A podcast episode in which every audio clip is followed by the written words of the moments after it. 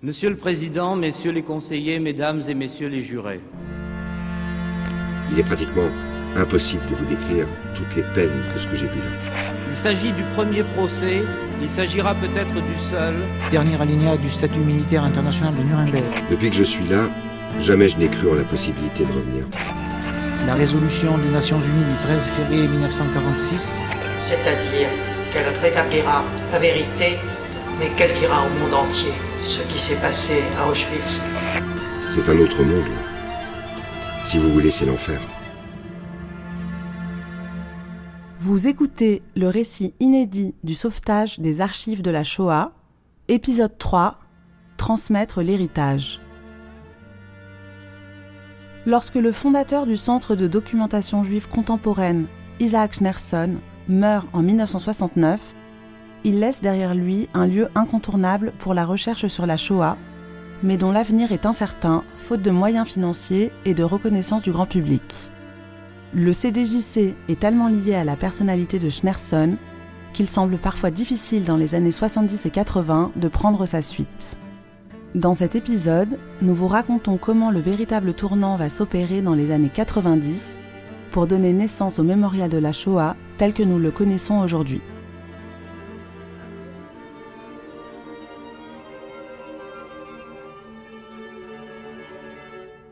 J'arrive, moi, je mesure le, la, la, la, difficulté. Moi, j'avais été, euh, je, je, je, suis historien de formation, j'avais travaillé dans les archives du, du, CDJC. Je savais quels étaient les trésors de l'institution. Jacques Fredge, directeur du mémorial de la Shoah. Et euh, néanmoins, il y avait un véritable décalage entre le trésor que contenait cette institution et puis euh, les moyens euh, que l'institution avait, avec en plus ce véritable conflit qu'il pouvait y avoir avec les archives nationales, où on nous qualifiait presque de mauvais français parce que on, parlait d'une histoire qui ne mettait pas en valeur, on va dire les, les meilleures parties de, de, de l'histoire de, de, la France. Donc il y avait, il y avait un, un isolement, un, un, un, manque de moyens. Et puis est intervenue la déclaration de Chirac en 95, euh, qui a été véritablement euh, fondamentale parce que euh, elle marquait une, une, échéance qui était attendue par tout le monde, euh, à savoir la reconnaissance, la reconnaissance officielle euh, de la responsabilité euh, du régime de Vichy dans la persécution et la déportation euh, des Juifs de France, la collaboration, etc., etc. Après la déclaration de Chirac, euh, tout le monde s'est bien évidemment euh, félicité de cette déclaration et, et très vite s'est posé la question de savoir finalement est-ce que en 1995 on ne pouvait pas dire plus de 50 ans après la création du CDJC que l'institution avait atteint son but. Alors, moi, à ce moment-là, j'ai plaidé, mais j'ai pas eu besoin de plaider beaucoup, je dois le reconnaître. Euh, j'ai plaidé pour, euh, euh, au contraire, mener ce combat euh, pour euh, enseigner cette histoire au grand public, parce que la déclaration de Chirac était la déclaration d'un homme politique, qui était président de la République, mais c'était un homme politique, et, immédiatement après, on a vu d'ailleurs, parce que euh, la déclaration de Chirac a été critiquée même par son propre camp. Euh, on a vu à quel point euh, ça ne reflétait pas forcément l'ensemble euh, de, de, de, des positions ou de, la population française. Quand je me remémore finalement ce que ce qu'était euh, le mémorial de la Shoah avant 2005, c'était euh, un département, le centre de documentation, qui était fondateur et qui était unique, un service pédagogique qui commençait, qui débutait. Et, euh, et, le mémorial du martyr juif inconnu, en fait, était euh, une association vide. Alors, je suis Lior Lalieus Madja, je suis euh, documentaliste, archiviste, et euh, je suis responsable du service de la photothèque du mémorial de la Shoah. Donc en 2002, quand il y a eu cette idée de faire le mémorial de la Shoah tel que vous le voyez aujourd'hui, finalement, c'était avec les mêmes personnes. Et donc c'est pour ça qu'on était à l'œuvre pour le mur des noms, pour l'exposition permanente et l'informatisation du fonds. Dans l'agrandissement, tout de suite, euh, comme il ne s'agit pas, il ne s'agissait pas de détruire le mémorial ou de construire un mémorial. Le mémorial existait. Donc on a eu cette chance de garder l'architecture du bâtiment telle qu'elle avait été conçue par les deux architectes Goldberg et Persitz. Euh, donc on a gardé toute l'enveloppe extérieure du mémorial, on a gardé le parvis, on a gardé la crypte, et très franchement, on l'a gardé aussi parce que ça aurait été extrêmement arrogant d'imaginer qu'on pouvait faire mieux que ce qui a été fait. Le bâtiment tel qu'il a été construit en 56, il est totalement intemporel tellement il est beau. Et, euh, et finalement, je vais vous dire, quand on a agrandi le mémorial, on l'a agrandi sur le même mode que euh, ce, celui que Goldberg et Persitz avaient choisi, c'est-à-dire avec une grande humilité, avec une grande modestie, euh, une grande pudeur par rapport au sujet. Et donc quand on a agrandi le mémorial, on a voulu faire des espaces simples, pas d'arrogance dans le dessin, euh, mais euh, mettre en valeur les contenus et pas vouloir marquer une, part, patte architecturale. Et donc, c'est la raison pour laquelle, dans l'agrandissement, on a voulu faire ce mur des noms. À l'entrée du mémorial de la Shoah, près de 76 000 noms de juifs déportés sont désormais gravés dans la pierre, accompagnés de leur date de naissance. Ces noms ont été recueillis à la fin des années 90 par la responsable du service des archives du mémorial de la Shoah, Karen Tayeb, et son équipe qui ont numérisé, avec le peu de moyens informatiques de l'époque, les listes de personnes déportées archivées au CDJC. L'équipe a aussi diffusé des annonces en France et dans le monde pour centraliser le plus de nouveaux noms possible au moment d'ériger ce monument, devenu un lieu de référence. On a reçu à l'époque à peu près 20 000 formulaires, ce qui n'est pas mal, mais euh, sur, euh, allez, disons 76 000 déportés, c'est peu, d'autant que certaines personnes allaient remplir plusieurs formulaires, enfin, certains déportés allaient être euh, indiqués par plusieurs personnes de la même famille, et puis d'autres pas du tout. Donc euh, il a fallu ensuite traiter ces formulaires. Euh, quand vous avez deux frères hein, qui remplissent un formulaire pour leur père et qui vous demandent d'inscrire le prénom ou le nom de leur père différemment, il faut arbitrer. Il y a toujours les cas qui posent question de, de, gens qui n'ont pas suivi exactement le parcours malheureusement classique des, Juifs déportés de France. Donc pour cela, il a fallu euh, statuer. Est-ce qu'il serait ou non inscrit sur le mur? Euh, Il y a une commission qui a été euh, créée à l'époque, qui s'est réunie plusieurs fois avec des anciens déportés, des enfants cachés, des résistants, des personnalités reconnues pour dire oui, telle personne on accepte, telle personne on n'accepte pas. Parce que nous, en bout de course, il faut savoir si on met le nom ou pas sur, sur le mur. Donc c'était un vrai un vrai choix très difficile à faire. Il nous fallait des lignes, un guide clair, quoi. Et c'est encore et toujours très difficile, euh, même quand on a des, des, choses très claires, de l'argumenter face aux demandes des familles.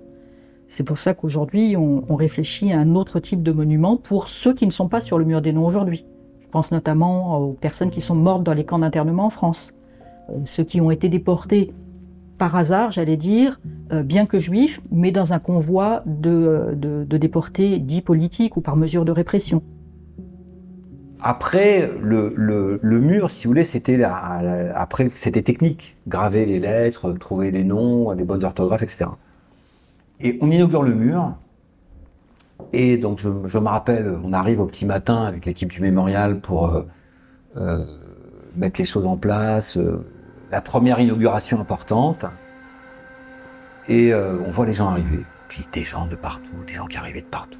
Euh, et le, le, mémorial, le parvis du mémorial, le, le, discours se faisait sur le parvis du mémorial. Le parvis du mémorial est plein craqué, il y avait des gens devant. Arrive le moment du, du début de la, de la, cérémonie. Et moi, je, sors euh, pour voir dans la rue ce qui se passe. Et là, je vois qu'il y a du monde dans toute la rue Geoffroy-Lanier, depuis euh, le début au croisement de la rue François Miron jusqu'au croisement sur les quais. Un monde fou.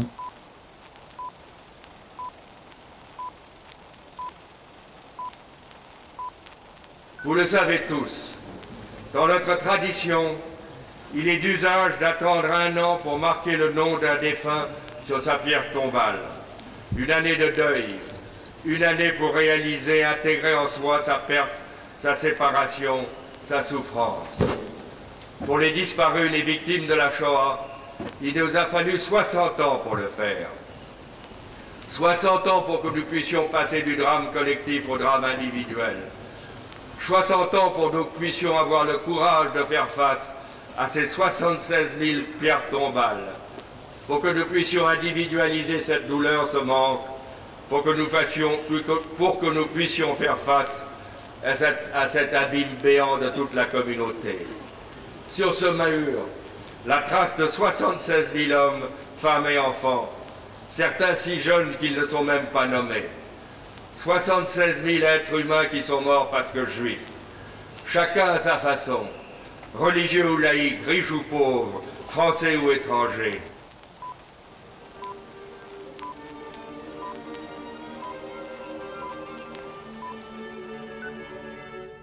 Éric de Rothschild, le président du mémorial de la Shoah que l'on vient d'entendre le jour de l'inauguration de 2005, a lui aussi été un fervent défenseur des travaux d'agrandissement et de transformation qui ont offert une nouvelle vie au lieu imaginé par Isaac Schneerson. Dans les années 80 déjà, face à la montée en puissance des discours révisionnistes, Éric de Rothschild, alors vice-président, avait créé avec Hubert Heilbronn et André Wormser un comité destiné à assurer la sauvegarde et la restauration des archives de la Shoah.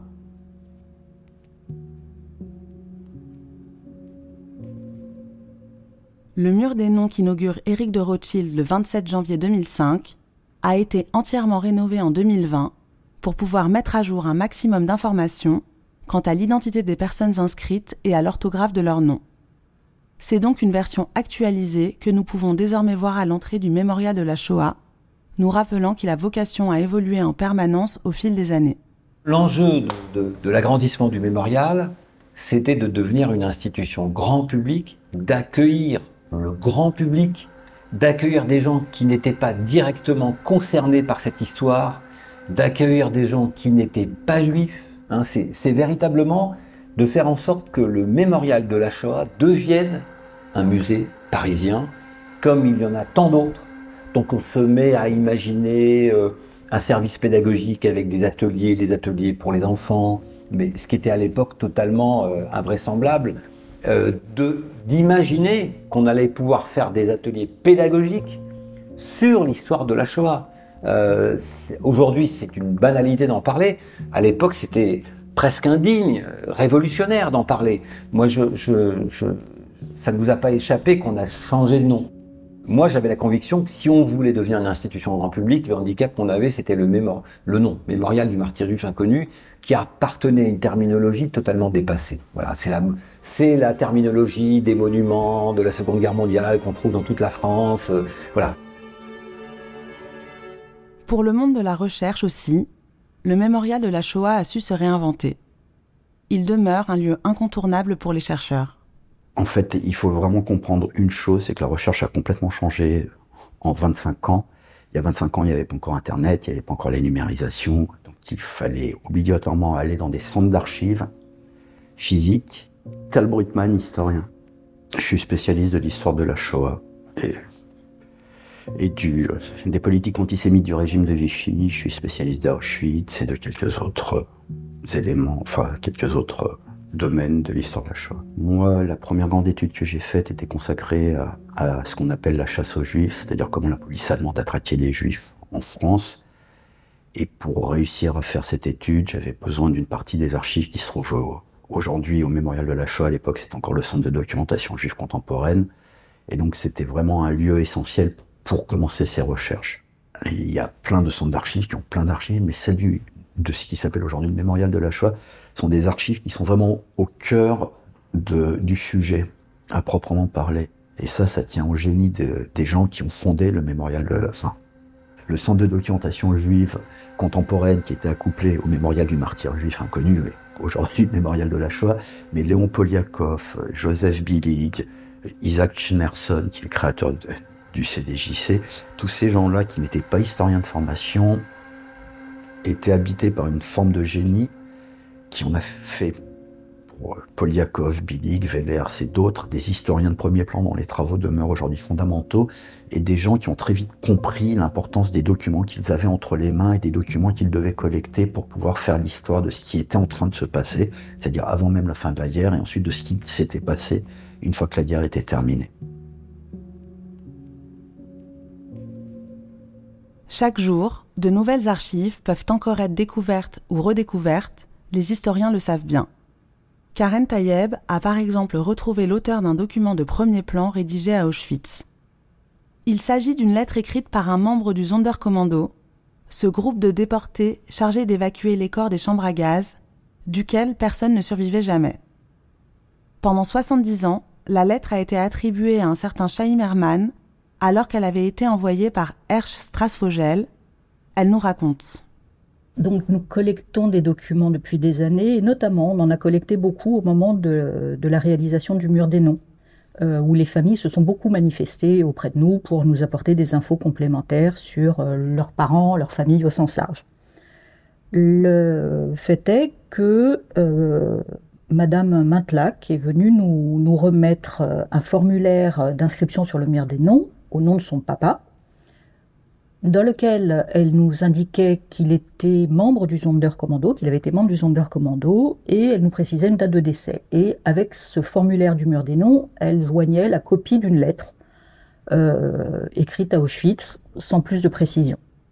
Je travaille 20 ans plus tard, je m'intéresse aux lettres qui ont été écrites par des détenus juifs déportés de France euh, et qu'ils ont écrit depuis le camp d'Auschwitz-Birkenau. Il y a une opération de, de propagande qui a été mise en place et donc euh, les, les juifs déportés ont eu la possibilité, c'est pas vraiment la possibilité, c'est enfin on leur a proposé, on les a incités à écrire une lettre, euh, une carte à leur famille en disant qu'ils étaient dans un camp de travail et que tout allait bien.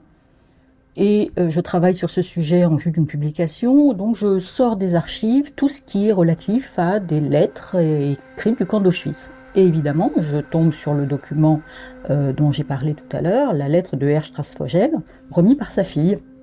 Je vais donc chercher le document dans la boîte d'archives où il était parfaitement rangé, je prends connaissance de la lettre, écrite en français, et le monsieur raconte qu'il est membre du Sonderkommando, cette lettre est mon testament, et il donne un certain nombre d'éléments.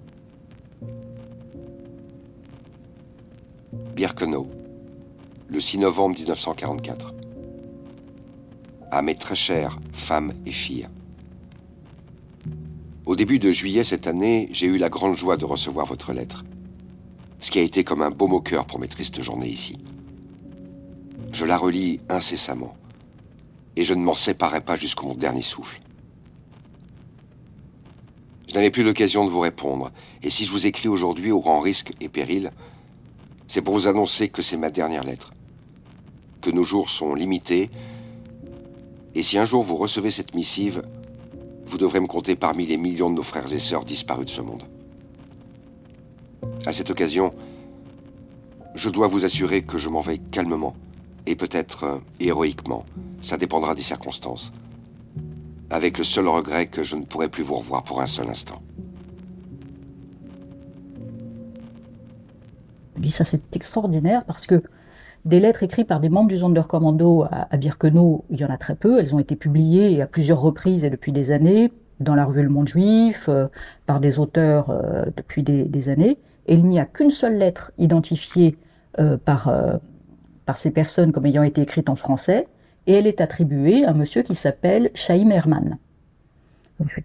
Donc, en lisant la lettre de Hersch euh, je me dis, bah, ça ferait une deuxième lettre écrite par un, membre du Sonderkommando, c'est formidable. Donc je recherche la lettre de Chaim Herman et finalement, je me rends compte que c'est la même lettre. Donc là, je me dis, il y a un problème.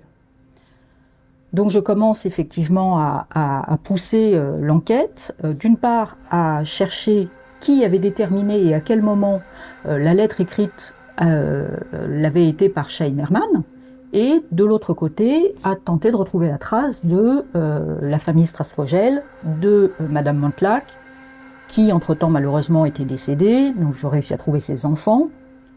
Par les enfants, euh, je, je, je, prends contact en les interrogeant à propos de la lettre de leur grand-père. Donc, dont j'apprends que la lettre est conservée, que oui, ils l'ont toujours et qu'elle est euh, dans, le, coffre de l'un des deux enfants. Cela vous intéresse certainement de savoir ma situation. La voilà. En abrégé, car si je devais écrire tout ce par quoi je suis passé depuis que je vous ai quitté, je devrais écrire toute ma vie, tant j'ai vécu de choses. Notre transport, qui se composait de 1132 personnes, a quitté Drancy le 2 mars au petit jour. Et nous sommes arrivés ici le 4, au crépuscule, dans des wagons à bestiaux, sans eau. En descendant, il y avait déjà plusieurs morts et fous. Cent personnes étaient triées pour descendre, dans le camp, parmi lesquelles j'étais. Le reste allait au gaz et dans les fours ensuite. Le lendemain, après avoir pris un bain froid et dépourvu de tout ce que nous avions avec nous, sauf la ceinture que je garde encore sur moi, rasé même la tête, ne parlons pas des moustaches et barbiches, on nous a mis comme par hasard dans le fameux Sonder Commando. Là, on nous a déclaré que nous venions comme renfort pour travailler comme croque-mort, ou comme Rêvera Kedisha. Bon, je, passe sur les, détails de l'enquête, mais finalement, euh, la découverte consiste en, le fait que la lettre a été signée Hermann, parce que Hersch Strasvogel, c'est pas très facile à dire en français, donc ce monsieur se faisait usuellement prénommer Hermann en France, donc il a signé de son prénom Hermann, euh, sans jamais que Chaim apparaisse nulle part, sans non plus que son nom de famille apparaisse, mais il parle de son épouse et de sa fille, donc il n'y a aucun doute sur le fait que c'est bien la famille Strasvogel. À côté de ça, Chaim Hermann, lui, n'est pas marié, n'a pas d'enfant, au moment où la lettre a été publiée euh, et qu'on lui en a attribué la paternité, ça n'avait peut-être pas choqué personne, mais en se disant bon, il doit y avoir une explication. Peut-être que c'était un, enfant, enfin que les gens n'étaient pas mariés ou mariés seulement religieusement et autres. En tous les cas, personne ne s'est jamais manifesté. Ce pauvre monsieur n'a aucune famille qui ne s'est euh, qui s'est manifestée pour, pour lui nulle part, ni chez nous, ni à Yad Vashem, ni nulle part. Ces deux hommes ont eu le même parcours. Ils ont été arrêtés à la même date, en février euh, 43 euh, déportés par le même convoi, euh, à Drancy dans la même chambrée. Donc ils, ils se sont certainement rencontrés d'ailleurs. Peut-être que Chaim euh, a été également affecté aux Sonderkommando, c'est vraisemblable, parce que c'est le cas de beaucoup des hommes de ce convoi-là, mais finalement, on n'en a aucune certitude. En tous les cas, le fait est que la lettre était bien de Hersch Strasvogel et non pas de Chaim Herman. Depuis que je suis là, jamais je n'ai cru en la possibilité de revenir. Je savais comme nous tous que toute liaison avec l'autre monde a été interrompue. C'est un autre monde, là. Si vous voulez, c'est l'enfer. Mais l'enfer de Dante est immensément ridicule par rapport au vrai d'ici. Et nous, comme des témoins oculaires, ne devons pas survivre. Malgré tout, je garde de temps en temps une petite étincelle d'espérance. Ma lettre arrive vers la fin, comme mes heures mêmes, et je vous adresse le suprême adieu pour toujours. C'est le dernier salut. Et je vous embrasse bien, bien fort pour la dernière fois. Et je vous prie encore une fois de croire que je m'en vais allègrement en sachant que vous êtes en vie et que notre ennemi est perdu. Il est même possible que par l'histoire du Zander Commando, vous apprendrez le jour exact de ma fin. Je me trouve dans la dernière équipe de 204 personnes. On liquide actuellement le crématorium 2 où je suis, avec intensité. Et on parle de notre propre liquidation pour le courant de cette semaine. Excusez-moi pour mon texte étourdi comme pour mon français, si vous saviez dans quelles circonstances j'écris. Adieu ma chère femme et ma Simone chérie. Exécutez mes voeux et vivez en paix. Dieu vous garde. Mille baisers. Votre mari et père. Herman.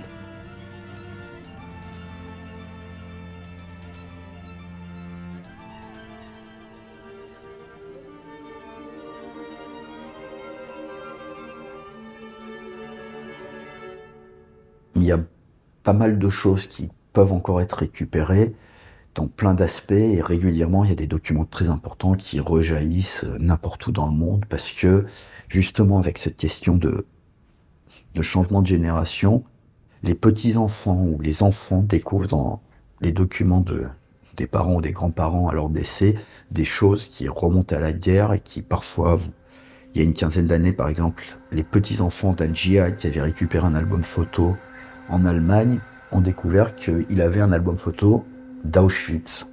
Donc ça avait eu beaucoup d'impact.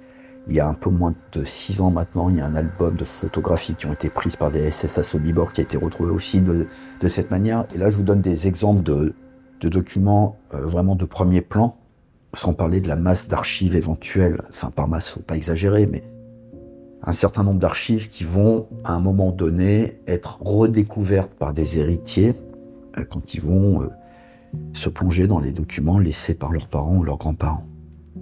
À la photothèque du mémorial de la Shoah, la collecte continue de porter ses fruits, notamment via le rendez-vous du mardi avec les familles qui souhaitent déposer des photos et des documents. Ce département du mémorial a vu le jour en 1995. Donc on est dans les années 90, on est exactement en 1995 quand l'idée de cette euh, constitution d'une photothèque euh, émerge. C'est quelque chose qui euh, devient vraiment indispensable. Il faut constituer aussi cette archive-là. Donc nous, en effet, on part de pas grand-chose, euh, de à peu près quelques milliers de photos, à peu près 8000, et euh, on va travailler à la constitution de cette photothèque. Et aujourd'hui, donc trentaine d'années plus tard, euh, on a 400 000 photographies dans, dans le fond, euh, dont à peu près 50 000 euh, constituées justement des archives des photographiques venant des familles. Donc 50 000 par rapport à 400 000, on peut se dire bah finalement c'est assez peu. Or c'est quand même la source qui nous prend le plus de temps. Il faut convaincre que euh, l'album de famille, votre album de famille, euh, euh, qui est pour vous votre histoire familiale, qui est propre, qui est personnelle, qui est intime, ne va pas concerner forcément le public. quel est l'intérêt? Donc nous devons convaincre de ça. Et une fois qu'on a, on a convaincu le donateur, il y a du temps pour illustrer, euh, pour parler de chacune de ces photos, pour identifier les personnes sur ces photos. Donc tout ce temps-là est très long et c'est effectivement l'objet de la permanence photo qu'on a vraiment imaginé comme ça. Le donateur va, euh, c'était quelquefois pour la première fois, euh, reparler des photographies et les photographies particulièrement, c'est les images, les, les, visages des personnes souvent déportées ou qui ont vécu un traumatisme ou qui ont vécu la guerre euh, tout ça va être compliqué pour le donateur de se remémorer tout ça, d'écrire avec nous l'histoire euh, de ces photos. Mais sans l'histoire des photos, malheureusement, des photos anonymes n'ont plus de sens.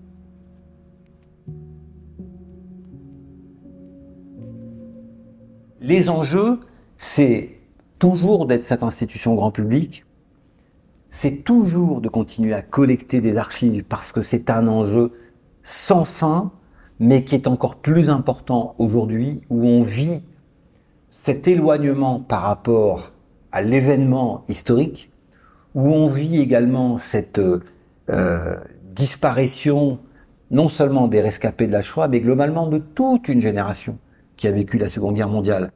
Et ça donne encore plus d'importance aux archives, aux photos d'archives, aux objets à tout ce qui va nous permettre de raconter des histoires individuelles pour incarner cette histoire, faire des allers-retours entre la grande histoire et l'histoire individuelle familiale. Donc ça, c'est très important. Et puis, ce qui a été ces dernières années euh, où, euh, où la France a été marquée euh, par le terrorisme, par l'assassinat d'une douzaine de juifs parce qu'ils étaient juifs, par le terrorisme antisémite également. Aujourd'hui, l'idée, c'est de montrer les conséquences du racisme et de l'antisémitisme dans l'histoire de la Shoah et l'histoire des génocides. Et avec cet outil-là, aller travailler au mémorial, dans les écoles, partout où on peut, sur la question du racisme, de l'antisémitisme, des stéréotypes, des préjugés, des théories du complot, qui font partie de l'histoire de la Shoah, qui font partie de l'histoire euh, des génocides. C'est-à-dire que euh, Aujourd'hui, on voit des choses éclore, et justement, euh, à cause d'Internet, euh, qui, donne une caisse de résonance terrible à, à tous ces sujets-là, mais ces sujets existent depuis la nuit des temps. Ça nous conduit aujourd'hui à faire tout ce travail qui n'est pas celui d'un musée classique parisien installé dans le marais, Bien non, voilà. Nous, euh, c'est un peu notre côté militant. On va dans toutes les écoles de France et de Navarre. On accueille des jeunes délinquants. On fait des stages de citoyenneté pour des gens qui ont été condamnés pour du racisme et de l'antisémitisme. Parallèlement à ça, Nous, on a mis en valeur l'idée que le niveau de racisme et d'antisémitisme est tel dans notre pays qu'il faut que tous les citoyens reçoivent un minimum de formation sur ce sujet. Simone Veil le disait, l'enseignement de l'histoire de la Shoah, c'est pas un vaccin contre l'antisémitisme.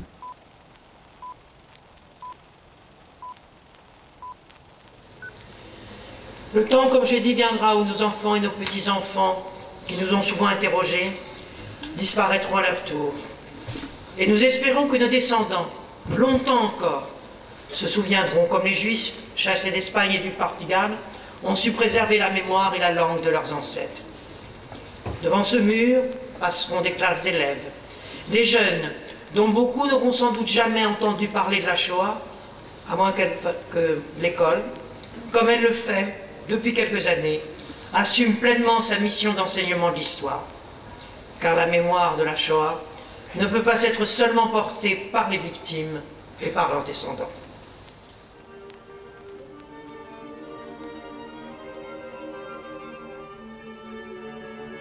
Le mémorial veut travailler sur l'ensemble de l'histoire des génocides. C'était une façon aussi de mettre l'histoire de la Shoah dans un environnement qui est celui de l'histoire des génocides. Et c'était aussi une façon de le protéger de la distorsion qu'on pouvait craindre euh, par rapport à d'autres euh, événements tragiques, mais qui ne sont pas euh, des génocides. Donc on change de nom, on devient le mémorial de la Shoah, on va travailler sur l'histoire des génocides. Je veux pas dire, je veux pas utiliser le mot révolutionnaire, mais dans le monde des institutions de la Shoah, Là aussi, on a un temps d'avance, euh, mais un boulevard, euh, une autoroute d'avance par rapport à, plein d'autres euh, institutions. Et je pense qu'en fait, je dirais que nous sommes en quelque sorte les enfants de Schneerson. parce qu'en fait, moi j'ai la conviction que Schneerson a construit une institution avec des marches. La problématique du lendemain de la guerre, c'était d'écrire l'histoire il s'est engagé dans l'écriture de l'histoire. Mais la problématique du lendemain de la guerre, c'était aussi le deuil. Comment on fait le deuil quand il n'y a pas de corps? Comment on fait le deuil quand il n'y a pas de pierre tombale? Il a cette idée géniale de créer le mémorial. Je dis génial parce qu'il faut quand même réaliser que les rabbins vont s'opposer à la création du mémorial. Hein, euh, euh, parce que c'est totalement invraisemblable dans le judaïsme de mélanger les morts et les vivants. Mais finalement, les rabbins vont se rallier au projet grâce à Schneerson, grâce au grand rabbin Kaplan, qui était un homme d'une grande intelligence. Et aujourd'hui, il y a des mémoriaux dans le monde entier. Mais vous imaginez que, à quel point, quand on dit que Schneerson a été un précurseur, il a été véritablement un, visionnaire. Le rôle du mémorial, euh, d'abord, c'est de faire en sorte que que l'enseignement de la Shoah en France soit cohérent. Serge Klarsfeld est avocat, historien et militant de la mémoire. Que partout en France où il y a des lieux de mémoire, on transmette la même, euh, la même vision euh, qui est appuyée sur les documents, appuyée sur les faits, appuyée sur la vérité historique tout simplement. Cet événement est, sorti de l'ombre pour être dans la lumière et, pour être peut-être l'événement majeur de, la Seconde Guerre mondiale et non pas un point de détail parce que au moment où j'ai commencé euh, notre action, il y avait, il y avait quoi, une centaine de livres sur la Shoah. Et aujourd'hui, il y en a euh, près de 100 000, je sais pas, plus de 50 000. Et donc il faut percer les mystères de, de cet événement qui n'a pas de précédent et qui, j'espère, n'aura pas de, de suite non plus. Voilà.